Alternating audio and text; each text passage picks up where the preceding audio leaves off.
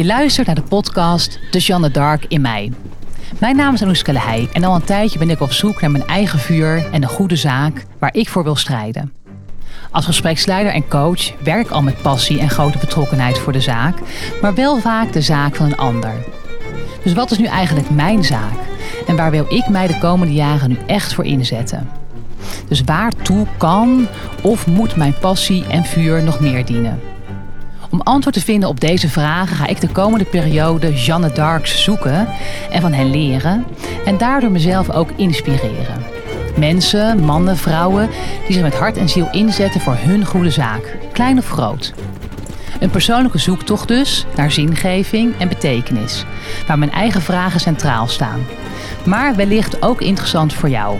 Dus wees welkom en luister lekker mee. En ben je zelf een Jeanne Dark of ken je ze? Laat het me weten via info.alehei.nl. Ik ben benieuwd naar je reactie.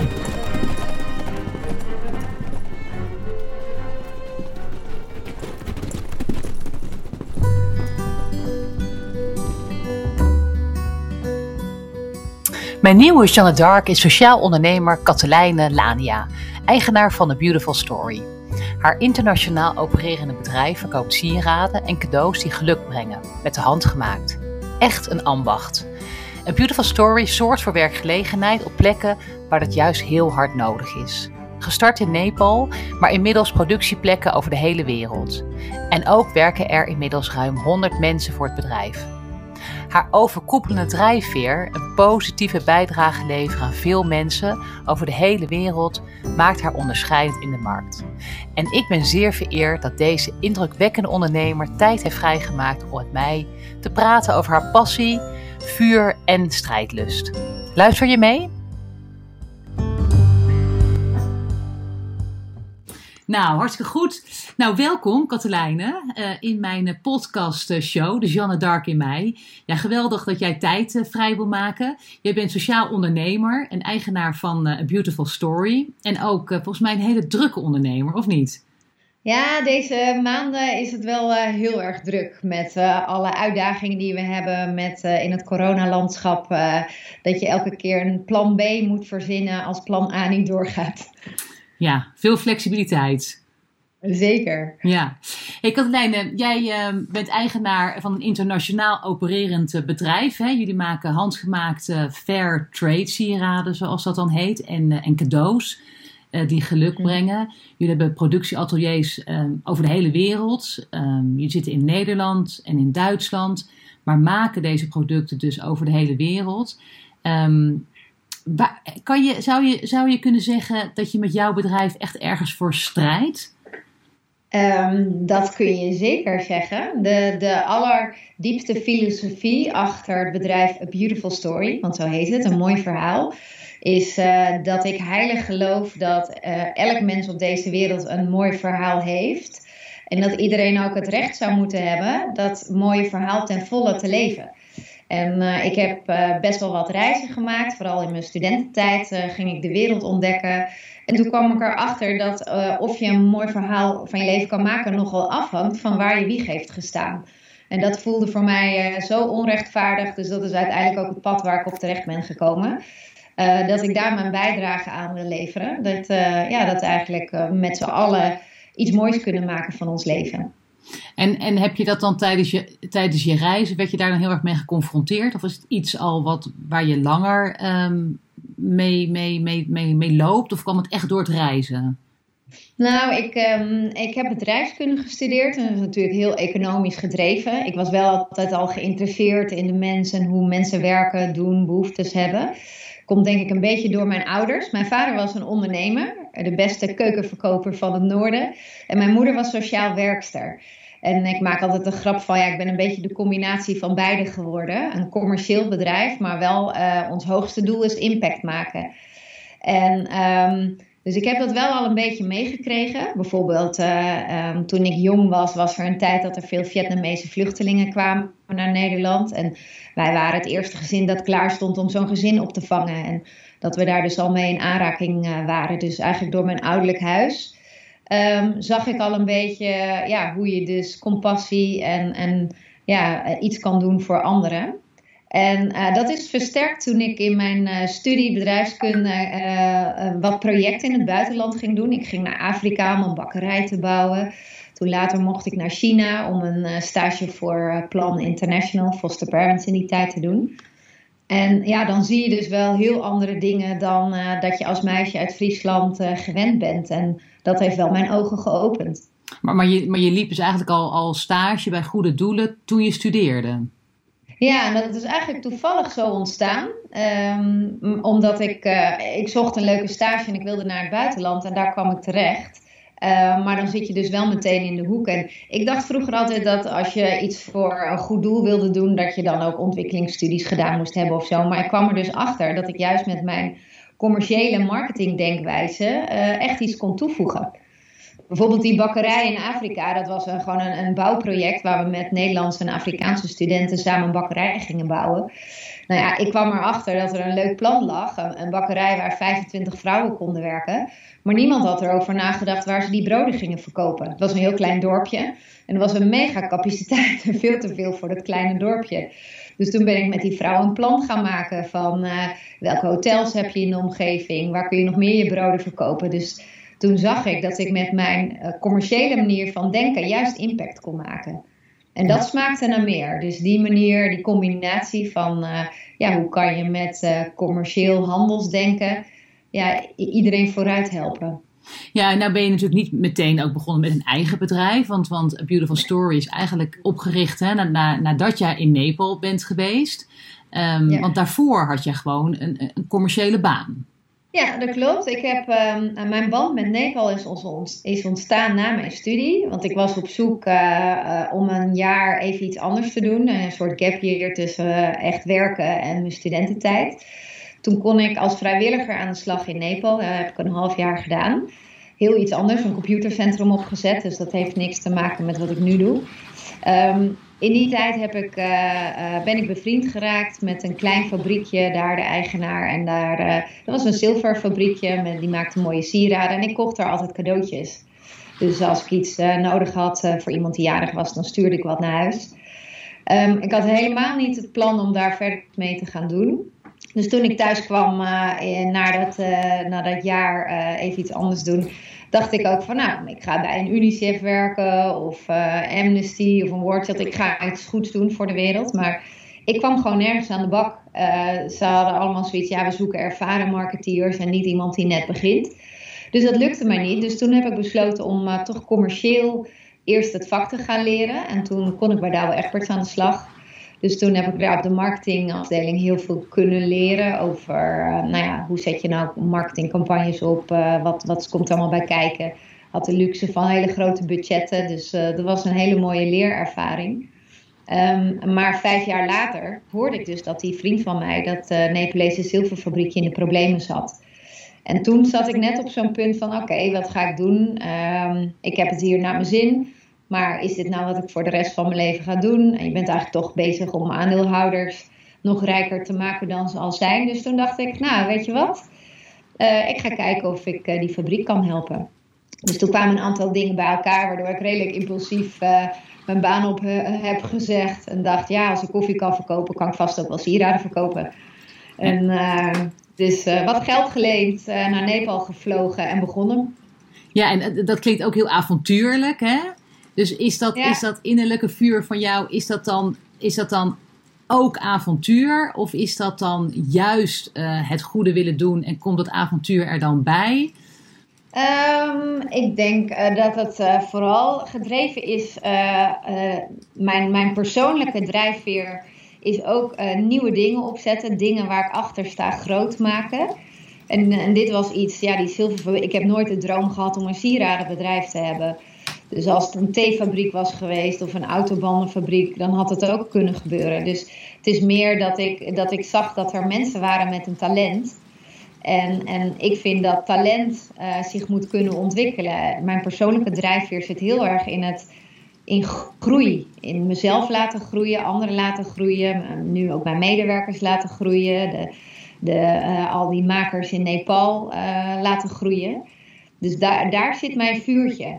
En dat gaat over ja, dat mooie verhaal. je maakt mij bijvoorbeeld niet blijer als ik laatst hoorde dat een van de vrouwen die in de, uh, in een werkplaats werkt uh, als sieradenmaakster, die had haar baan opgezegd en die was een eigen groothandel in groente en fruit begonnen. Want zij was uh, eerst sieradenmaakster en is toen um, opgeklommen naar meer administratief, want ze kon heel goed rekenen. Dat vond ze ook heel leuk. Dus daar ontdekte ze van, hé, hey, dit kan ik eigenlijk best wel goed. En op een gegeven moment had ze heel erg vertrouwen van, weet je wat, ik ga gewoon zelf ondernemer worden. Nou, zo'n verhaal, daar uh, word ik dus heel blij van. Daar doe je het eigenlijk voor, of niet? Ja, dus, dus uh, de uh, Beautiful Story, wat jij net zei, dat is natuurlijk hoe we bekend staan, een Fairtrade sieradenmerk. Maar eigenlijk zie ik het bedrijf als een filosofie, een, een soort, ja, het is een merk, maar het is voor mij een levensfilosofie. Dat, um, waar heel veel soorten businesses onder zouden kunnen vallen. Toevallig zat ik vanochtend bij mijn investeerder en droomden we even een jaar vooruit. Wat ik dan voor me zie is dat er naast de productenbusiness die we hebben, dus met sieraden en ook binnenkort allemaal andere lifestyle producten, we misschien ook totaal andere business, uh, businesses hebben opgezet. Uh, ik heb nog een idee voor een hotelketen of een reisorganisatie. Dus ik zie het echt als een, een paraplu-label waar allerlei soorten bedrijven onder zouden kunnen vallen.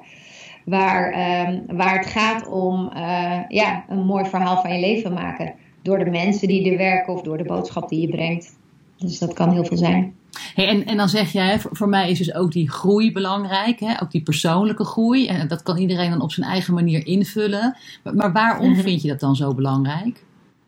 Komt ja, dat? Dat, vind ik echt een, een hele interessante vraag. Ik, uh, ik heb een hele goede coach, uh, daar doe ik altijd mijn APK al 15 jaar.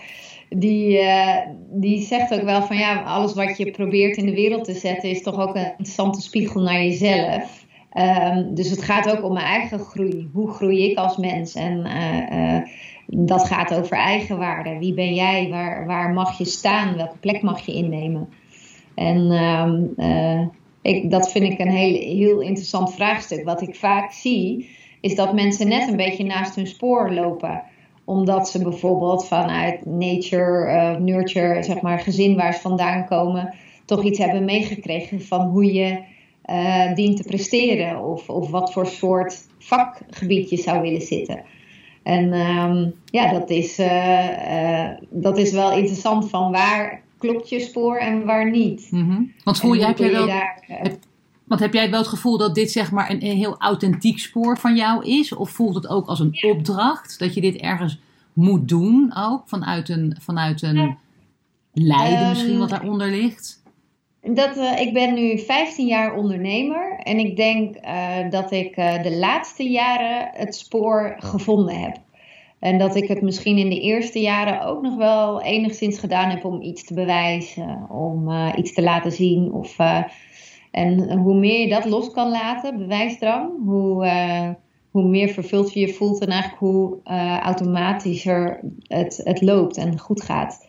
Dus dat, um, dus dat is nog wel, ik, ik in die corporate wereld heb ik het naar mijn zin gehad, maar ik was wel altijd bezig met mezelf een plek te geven van, uh, um, weet je, wie moet je zien? Hoe kom je goed over? Wat zeg je in welke vergadering? Dus heel erg bezig met je af te stemmen op wat, um, wat anderen vinden. Mm-hmm. en, uh, en, om dat masker los te laten en veel meer vanuit jezelf en uh, wat jij vindt en hoe je in de wereld staat, dat, dat is heel bevrijdend. En dat maakt ook veel gelukkiger als je niet meer een masker om je heen hoeft te dragen. Maar, maar, maar je zegt wel, ik, ik heb eigenlijk de afgelopen jaren hè, ben ik bezig geweest en raak ik ook steeds meer in, in mijn eigen spoor. Maar heb je, je hebt niet je, je onderneming daardoor losgelaten. Dus, dus die stap van een beautiful story, die, die paste wel ook nog in, die, in dat oude patroon. Ja, maar het mooie van een eigen onderneming is dat je die telkens kan bijsturen. Dat je daar telkens uh, iets nieuws aan kan toevoegen. Of uh, wat ik bijvoorbeeld heb gedaan. We, we, we, hadden vroeger gewoon sieradencollecties. En daar hing verder weinig aan vast. Sinds 2015 um, ehm, hebben heeft elk sieraad bij ons een betekenis, een symboliek. En dat doen we door gebruik van symbolen of door edelstenen die een bepaalde kracht hebben. Dus wat je nu ziet is dat mensen onze sieraden cadeau geven. Op het moment dat er een, uh, nou ja, een bijzonder moment is en je wil iemand iets vertellen. En omdat je dan een uh, cadeautje uitzoekt met een reden, uh, bijvoorbeeld iemand begint een nieuwe baan en je wil diegene zelfvertrouwen geven, of iemand heeft het moeilijk en er is wat meer rust nodig in je leven en dan zoek je daar een betekenis bij uit. Als je een cadeautje geeft met zo'n betekenis, dan is dat cadeau veel meer waard dan zomaar een armbandje. En um, dus ik ben, ben die zingeving en die betekenis uh, veel meer gaan toevoegen al in de collecties. Dus bij alles wat we nu doen, uh, draag ik eigenlijk bij aan mijn doel, aan mijn hogere missie. Ja, omdat je zelf ook die, die, die zingeving steeds meer gaat vinden. Dus, dus, dus eigenlijk reflecteert jouw bedrijf ook heel erg jouw eigen persoonlijke groei. Ja, ja en ik denk dat de, de, mijn eigen persoonlijke groei die loopt iets vooruit op wat je dan in het bedrijf kan implementeren. Dat is soms ook wel eens de frustratie geweest dat je zelf dan al verder bent dan dat je voor elkaar krijgt in de praktische realiteit. Maar dat begint nu, voelt het wel, al die zaadjes die ik geplant heb, dat dat nu uit aan het komen is. En dat je ook in, uh, in de medewerkers die je aanneemt, dat, uh, dat mensen dingen gaan bijdragen. En dat je nu zelfs wordt ingehaald en af en toe wordt verrast door uh, ideeën waar mensen mee komen, die daar nog veel meer aan bijdragen dan je zelf had kunnen verzinnen. Ja, dus, um, dus uh, en dat gaat heel erg over. Op een gegeven moment um, ben ik ook uh, de cultuur van mijn bedrijf echt gaan bepalen. Gewoon heel erg goed gaan vaststellen van wat voor soort bedrijf ik wil neerzetten. Mijn, mijn missie is om naast natuurlijk heel veel impact te creëren met wat we doen en zoveel mogelijk mensen een goed leven te geven, is eigenlijk ook een soort voorbeeldbedrijf zijn. Dat je, met, dat je echt een heel groot bedrijf kunt worden op basis van zachte waarden en een, een, een warme, zachte cultuur. Zonder dat uh, mensen zeggen altijd tegen mij van ja, wacht maar tot je echt groot bent. We zijn nu uh, met 25 vrouwen in Amsterdam. Nou ja, als je een paar slagen groter bent, uh, iedereen zegt ja, wacht maar, dan hou je dat niet meer vol. Dan wordt het veel meer corporate. En dat is wel, dan ben, word ik wel heel fanatiek om in mijn missie om te bewijzen dat dat helemaal niet hoeft. Dat helemaal niet hoeft, en, nee. Nee, en ik denk dat dat dan heel belangrijk is dat je die cultuur ook geborgd hebt. Ik heb, uh, wij hebben vier kernwaarden in het bedrijf. En die geven een hele sterke richting. En daar recruiten we alle mensen op. En die houden we ook heel hoog in het vaandel door ze telkens te benoemen en te onderzoeken en op uh, te reflecteren met elkaar. En, dan, en daardoor weet iedereen heel sterk, zo, zeg maar, wat, wat wel en niet de grenzen zijn. Ja, want, want wat, wat, wat, wat biedt dat jou dan? Is dat voor jou ook zeg maar, een houvast? Als je, dat, je die, dat je die kernwaarden zo specifiek hebt, hebt gedefinieerd, zijn ze voor jou dan ook gidsend? Helpen ze jou? Ja, zeker. Die, eh, die kernwaarden die zijn, uh, die komen natuurlijk echt vanuit mij. Ik denk dat ze ook overeenkomen met mijn persoonlijke kernwaarden. Het zijn er vier. Uh, de, enige, de eerste is dare to be. Durf jezelf te zijn en alles, met alles erop en eraan. Tweede is verbinding. Vanuit jezelf zijn ga ook de verbinding aan met anderen en zie ook de ander. Want samen kom je verder. Uh, dat zijn meer je persoonlijke waarden en hoe je samenwerkt. En dan hebben we twee waarden die gaan meer over actie en richting geven. De een is believe in magic geloof dat alles kan en, en uh, dat er altijd een weg is. En als het niet linksom kan, dan niet rechtsom. En dat hoort bij de laatste en dat is never ever give up. Want als je opgeeft, ja, dan weet je nooit hoe dicht je bij het doel bent. En, uh, en die laatste, uh, Believe in Magic en Never Ever Give Up, die heb ik heel erg nodig gehad. Bijvoorbeeld in 2017, toen stond ik op kantje boord faillissement. Ik had, um, we waren het jaar ervoor heel hard gegroeid in Duitsland van, uh, van nou ja, 50 naar 350 klanten. Dus we dachten zo, we hebben eindelijk dat groeipad te pakken. We gaan nu heel hard door. Toen heb ik redelijk opportunistisch gehandeld door veel mensen aan te nemen, veel voorraad aan te kopen. Um, het ging toen helemaal mis, want we hadden in Duitsland helemaal niet goed feeling met wat er echt op de winkelvloer gebeurde. En de Duitse klanten die waren een beetje te volgestopt door de agenten, onze handelspartners. En die konden gewoon niet zo snel verkopen. Dus het ging wel goed, maar het ging niet zo hard als we dachten. En toen kwam ik echt in de problemen. En, nou ja, toen had ik opeens een uh, groot financieringsgat van een paar ton op te lossen. Nou, en dat kon ik niet zomaar ergens vandaan toveren. Ik had wat lijntjes uitgezet en één lijntje leek wel te gaan lukken. Dus ik dacht steeds, komt wel goed. Maar op een gegeven moment, uh, drie weken voordat ik het nodig had, ik had 2,5 ton nodig, was dat lijntje viel ook weg. Die zei van nou, ik vind het toch te risicovol, ik ga het niet doen. Dus dan had ik uh, ja, drie weken de tijd om ergens 250.000 euro vandaan te toveren. En toen dacht ik, dat kan niet. Ik denk, ja, dit is het einde. Toen ben ik naar het Kaprozenveld gelopen. Dat was achter mijn huis op dat moment. Een uh, hele mooie plek. Ben ik tussen die klaprozen gaan zitten. En toen dacht ik, ja, wat nu? Ik, weet het, ik wist het gewoon echt niet meer. En toen ben ik gaan zitten en gaan nadenken. En op een gegeven moment dacht ik aan mijn kernwaarden. Want ik dacht, ja, ik weet niet meer hoe het moet. En, uh, maar toen dacht ik, ja, believe in magic, never ever give up. We hadden toen die kernwaarden net opgesteld. Ik, als ik handel naar mijn eigen kernwaarden, dan moet er een weg zijn. En dan kan ik nu niet opgeven. Ook al zie ik de uitweg nog niet. En toen dacht ik weer, ja, dare to be en verbinding. Um, een van de onderzinnetjes die we bijna bij alles hebben staan. Als je het zelf niet weet, vraag hulp. Uh, en dat is wat ik toen gedaan heb. Ik ben naar huis gelopen. Ik heb op uh, LinkedIn, op Facebook gewoon opengegooid van jongens, ik zit diep in de problemen. Um, ik weet niet hoe ik dit op ga, lossen, op ga lossen. Heeft iemand een idee? Nou, toen kwam het los. Toen kwam er een enorme stroom aan mensen die wilden helpen en ja, gingen meesleuren. We hebben toen een, jaar omzet online, hebben we ongeveer in drie weken gedraaid.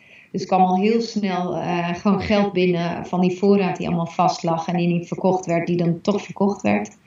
En allemaal mensen die, uh, mensen die stortten gewoon geld, gingen me geld lenen. Zei ik, nou, ik zie wel wanneer ik het terugkrijg. En dus, dus door dan toch je heel kwetsbaar op te stellen en uh, hulp te vragen, komt er dan toch weer iets op gang. Ja, en dat kwam echt door die kernwaarden, de kernwaarden die ik net had opgesteld. Ik dacht, ja, nu moet ik dus trouw zijn aan mijn eigen kernwaarden. Ja, en, en dus ook trouw, trouw aan jezelf. Dat is natuurlijk een geweldig voorbeeld. Wat dan ook nog eens een keertje hartstikke goed, goed uitpakt. Maar dan toch nog ja. even terug, hè. Want, want jij hebt ze dan uh, opgesteld, uh, ook vanuit, vanuit jouw bedrijf.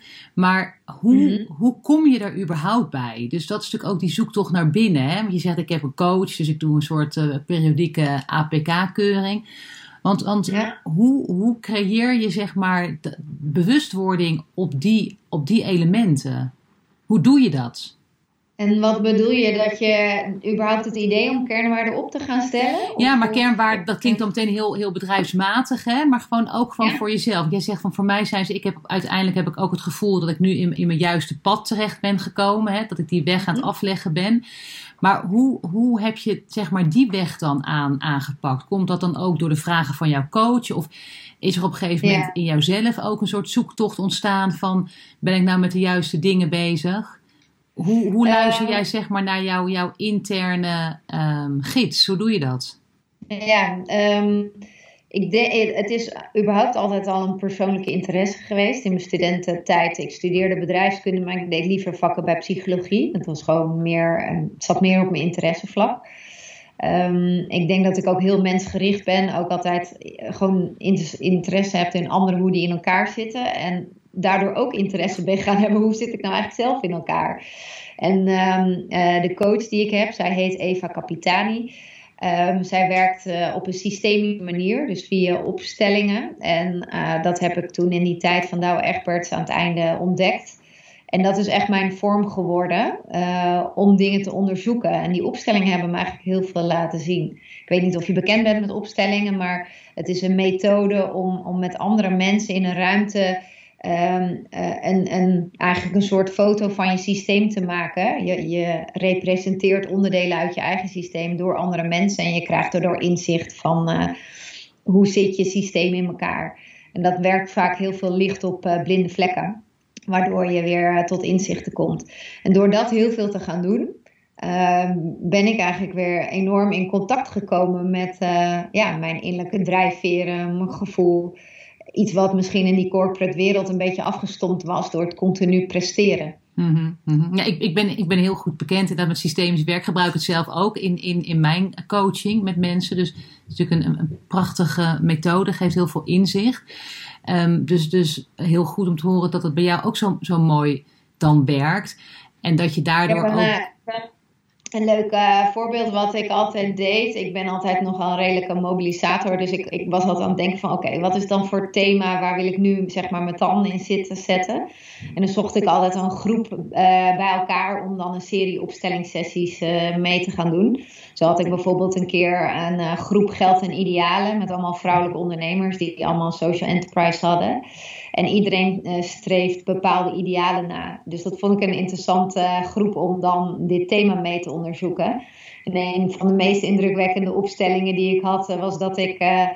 Um, dat we eigenlijk gingen onderzoeken hoe geld en idealen samengaan. En in mijn geval, de opsteller liet me dan iemand kiezen die dan geld representeerde en iemand die mijn idealen representeerde. En wat bleek in die opstelling is dat de ideaal eigenlijk heel groot voor het geld ging staan. En eigenlijk bijna een soort arrogantie had ten opzichte van het geld. Hm. Van ja, ik ben hier de belangrijke en ja, geld, jij bent eigenlijk iets minder waardig is. En uh, dat, dat zei dus iets over mijn visie wellicht op, uh, op het hebben en ontvangen van geld. Terwijl um, nou ja, degene die de opstelling begeleidde, lieten twee personen die die twee um, onderdelen representeerden met elkaar kennis maken. En zij ging kijken van, hé, hey, eigenlijk zijn die uh, best wel leuk aan de andere kant. En hé, hey, wellicht kunnen we elkaar versterken.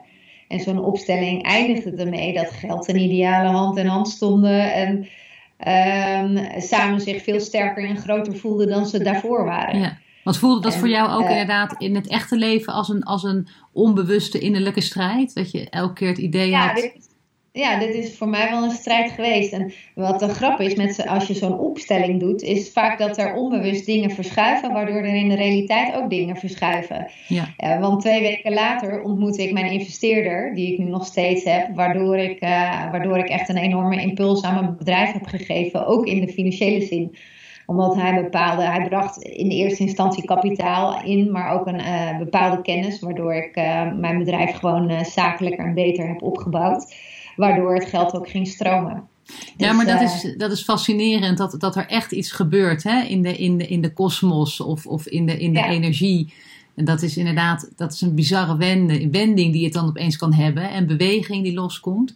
Maar als we dan nog even, nog even teruggaan, hè, want, want jij bent ja. dus een ondernemer met ook heel veel zelfinzicht, zelfkennis, waar je dan ook heel actief um, aan werkt. En waar je dan ook heel erg veel in, in beweging op bent. Maar wat, wat levert het uiteindelijk voor jou op dan, zeg maar? Op deze manier in het leven staan, op deze manier ondernemen. Wat, wat brengt het jou persoonlijk? Ja, het is een. Um, ik vind het best een moeilijke vraag. Die krijg je natuurlijk, want heel veel mensen zeggen: Oh, je hebt echt de tofste baan ever. En dat wil ik ook. Ik zeg: Ja, ga het dan ook doen. Um, maar het kost ook wat. Mm. Want als ik kijk wat het me heeft gekost. Uh, al die, ik ben drie keer echt kantje boord visement geweest. Nou, ja, dat, dat is, levert natuurlijk ook heel veel stress op. Maar toch, ondanks al die stress, heb ik altijd rust gevoeld. En uh, die rust had ik daarvoor niet. Ik had altijd een soort onrust uh, in mijn leven. En uh, vooral toen ik nog in die corporate wereld liep, dat, dat wat ik aan het doen was niet klopte. En um, die, toen ik deze switch heb gemaakt, eigenlijk vanaf begin af aan heb ik, nou ja, of het nou goed ging of slecht ging, wel altijd rust gevoeld. Ik zit op het goede pad. Dus dat is eigenlijk gewoon, in, gewoon een innerlijk kompas wat dan zegt van ja, dit klopt. En, um, en als het ergens schuurt, want uh, soms kan je wel weer eigenlijk, uh, dus ik vergelijk dat met computergames, soort van uh, je gaat naar next level. dan voel je dat het een beetje gaat schuren en dan heb je dus ook weer een groeistap te maken. En, um, maar dat is dan niet zozeer en dat het bedrijf weg moet of anders moet of zo, maar meer dat je moet zorgen dat, dat je weer op een andere manier in het bedrijf je ding doet. En dat je weer je, voor jezelf een andere rol creëert. Want, want zou er ook een maximum aan kunnen zitten? Zou je ook zeggen dat er, er, er, er, ik kan me wel voorstellen dat er wel een moment komt dat ik, dat ik het niet meer uh, zou kunnen doen of dat het me te veel zou kosten?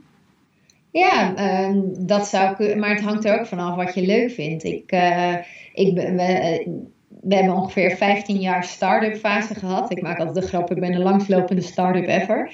En we zijn nu uh, in de fase van scaling up. Dus uh, echt met al die ervaring die we hebben opgedaan, voelt het dat we nu echt een, uh, een groeiscenario uh, kunnen volgen. Maar dat vraagt op een gegeven moment wel over een andere manier van leiderschap. En ik ben mezelf ook echt aan het af. Hoe lang ben ik nog de CEO van het bedrijf? Of moet ik een andere rol hebben? En moet er gewoon een ervaren, meer ervaren bestuurder op een gegeven moment op? Maar dat is nu nog niet in vraag. Maar dat kan over een aantal jaren wel het geval zijn.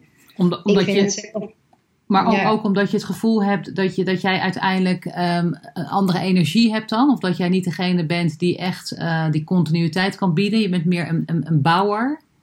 Ja, maar het heeft ook te maken met wat vind je leuk. Ik, um, um, ik laat al mijn medewerkers elk jaar drie cirkels invullen. Dat noem ik de drie cirkels van geluk. De, dat moeten ze op hun A4'tje moeten ze een cirkel tekenen. En uh, boven de eerste staat uh, wat geeft me plezier boven de tweede staat wat is mijn talent. En de derde staat wat is betekenisvol voor me.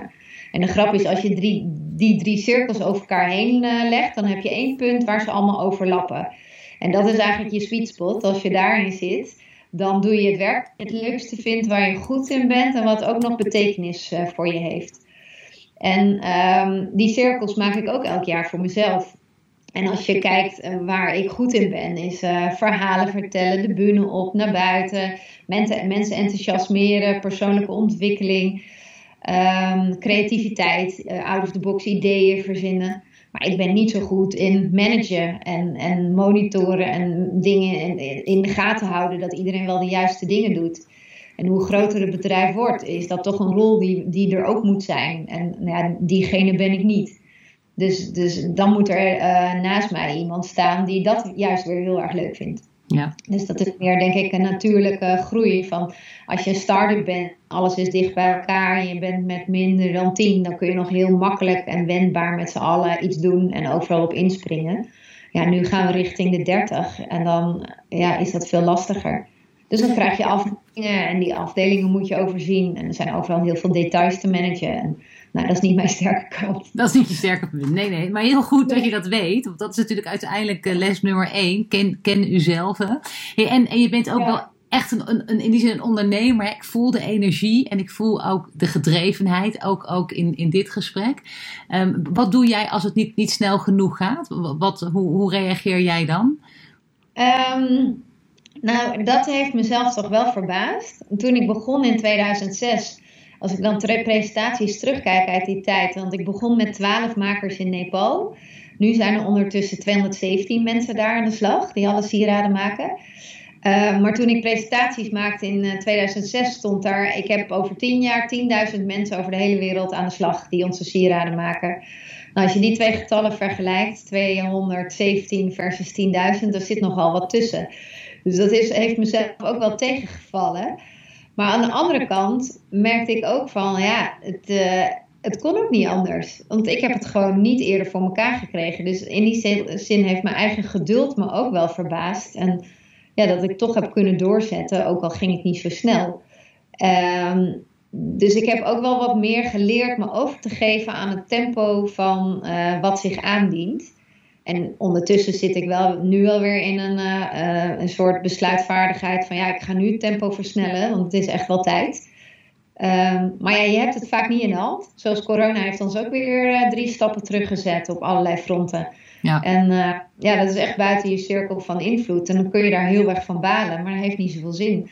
Want je gaat het niet veranderen. Maar dan, maar dan, ben jij, dan ben jij gewoon een realist. Dat, dat, dat kan jij dan ook gewoon accepteren? Of zit er ergens dan toch een vrevel? Of, of... Dan, uh, nee, dan komt toch de Friesin wel weer in me boven. ik, ik, ik noem mezelf altijd een nuchtere dromer. Ik heb wel grote droom, maar ik heb ook wel realiteitszin. Oh, dat is mooi. Uh, ja, ik, uh, ik kan. Dat is mijn man, die is, die is een Groninger. en die heeft nog heel veel meer realiteit. En die is altijd verbaasd dat, uh, dat ik zoveel vrede ermee kan hebben als uh, mijn dromen niet direct doorgaan. Ik heb heel veel grote dromen en dat is ook echt de believe in magic. En ik geloof ook echt dat ze gaan gebeuren. Maar ik heb dus niet heel veel drang dat het dan meteen moet. En is dat ook een, is dat ook een soort, soort, soort gouden recept dan? Dat je aan de ene kant wel een, een, een, een idealist bent en, en ook een hele gedreven ondernemer, maar dat je tegelijkertijd dus ook blijkbaar um, een soort nuchterheid hebt of een soort acceptatie. Ja. Een aparte combinatie eigenlijk. Laatste, ik denk dat laatste, die acceptatie. Als ik die niet zou hebben, dan, dan had ik niet hier met jou gezeten om over mijn bedrijf van nu te praten, want dat was er niet meer geweest. En, ehm, en die acceptatie is denk ik wel gekomen door al dat persoonlijke werk. Wat, ik zei ook de, de, uh, tegen Eva Capitani laatst van uh, als jij er niet geweest was, dan was mijn bedrijf er ook niet meer geweest. Die APK's en, en aan jezelf werken en continu um, jezelf de spiegel voorhouden of het liefst iemand dat laten doen, dat is voor mij wel de redding geweest. En waardoor dat... ik verder ben gekomen. Ja, en zou je dat, zou je dat ook, ook adviseren, zeg maar, voor, voor überhaupt iedereen? Iedereen. Zelfinzicht, werken aan jezelf? Ja, dat is. Uh, uh, tenminste, als je, als je 100% happy bent, ergens uh, helemaal het leven leidt, dan, zou, dan lijkt me dat niet heel nodig. Maar als je nog ergens voelt van hé, hey, ik, of je wilt bepaalde doelen bereiken en je weet nog niet hoe. Je, uh, ik denk dat het altijd zinvol is om aan jezelf te werken. Ja.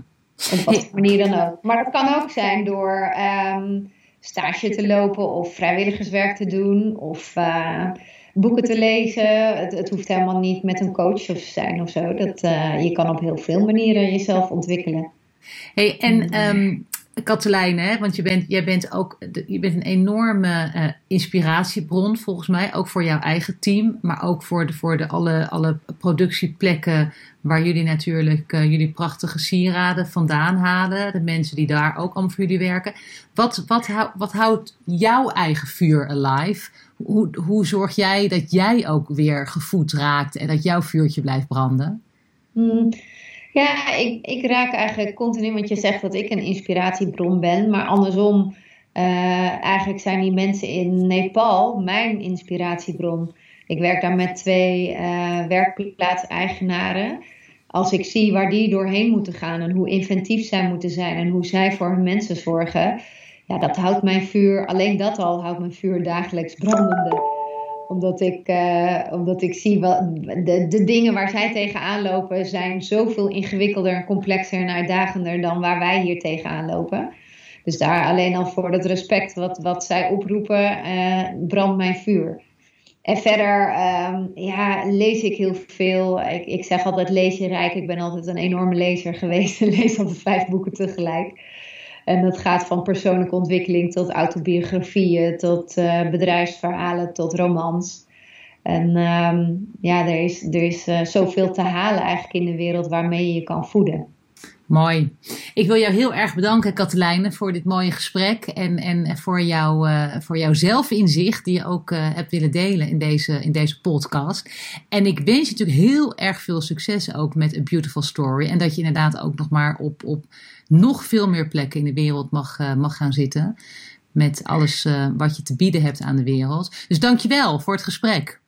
Ja, dankjewel. Ik vond het heel leuk om te doen. Ik, we hebben ik zit nog even te denken, die, die, uh, we hebben nu 217 banen. We hebben gezegd in 2025 willen we op duizend banen over alle continenten zitten. En je hebt me wel weer even aan het denken gezet met al je vragen van... Uh, uh, wat gaan we met al die banen doen en hoe gaan we dat naar de wereld toe brengen? Dus ik vond het heel leuk om het daar met je over te hebben. Nou, dus we spreken elkaar in 2025 weer om te kijken waar je dan staat. Ja, doen. Of nog even een tussentijdse uh, APK. Zo is het, zo is het. Dankjewel.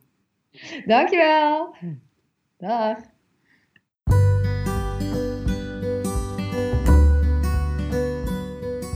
Ja, wat een fijn uh, gesprek met Katelijne, een, een echte ondernemer, maar die ook de zachte waarden zo mooi weet, weet te integreren in haar bedrijfsvoering.